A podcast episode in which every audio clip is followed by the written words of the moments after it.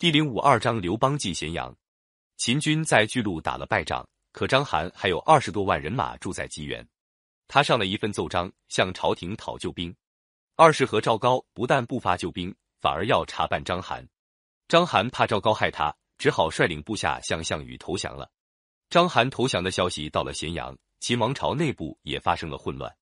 那时候，秦朝的权完全操在赵高手里。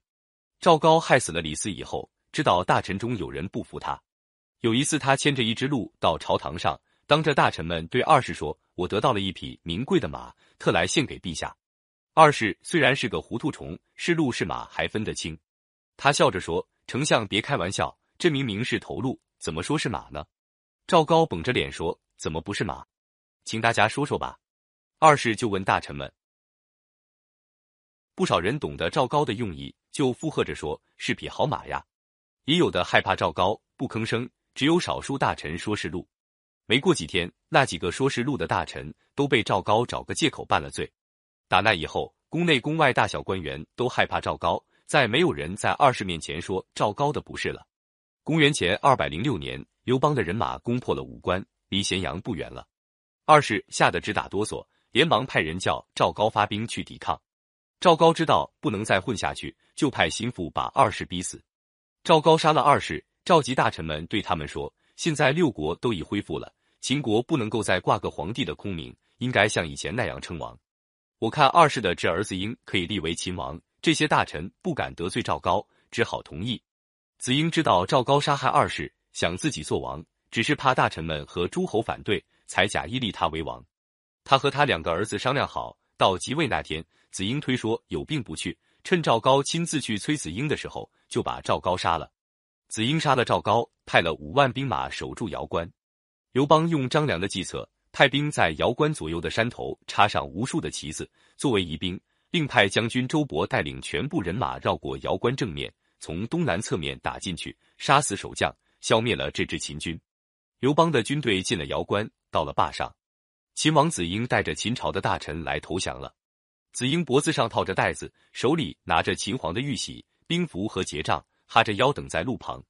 刘邦手下的将军主张把子婴杀了，但是刘邦说：“楚怀王派我攻咸阳，就因为相信我能待人宽厚。再说人家已经投降，再杀他不好。”说完，他收了玉玺，把子婴交给将士看管起来。这样，秦始皇建立起来的强大的王朝，仅仅维持了十五年，就在农民起义的浪潮中灭亡了。刘邦的军队进了咸阳。将士们纷纷争着去找皇宫的仓库，个人都捡值钱的金银财宝拿，闹得乱哄哄的。只有萧何不稀罕这些东西，他先跑到秦朝的丞相府，把有关户口、地图等文书档案都收了起来，保管好。刘邦在将士陪同下来到了豪华的阿房宫，他看见宫殿这么富丽、幔帐、摆设，好看的叫人睁不开眼睛，还有许许多多的美丽的宫女。他在宫里待了一会，心里迷迷糊糊的，简直不想离开了。这时候，他的部将樊哙闯了进来，说：“沛公要打天下，还是要当个富翁呀？这些奢侈华丽的东西，使秦朝亡了，您还要这些干吗？还是赶快回到军营里去吧。”刘邦不听他的话，说：“让我歇歇吧。”恰巧张良也进来了，听到樊哙的话，对刘邦说：“俗话说，忠言逆耳利于行，良药苦口利于病。樊哙的话说的很对啊。”希望您听从他的劝告。刘邦是一向很信任张良的，听了他的话，马上醒悟过来，吩咐将士封了仓库，带着将士仍旧回到坝上。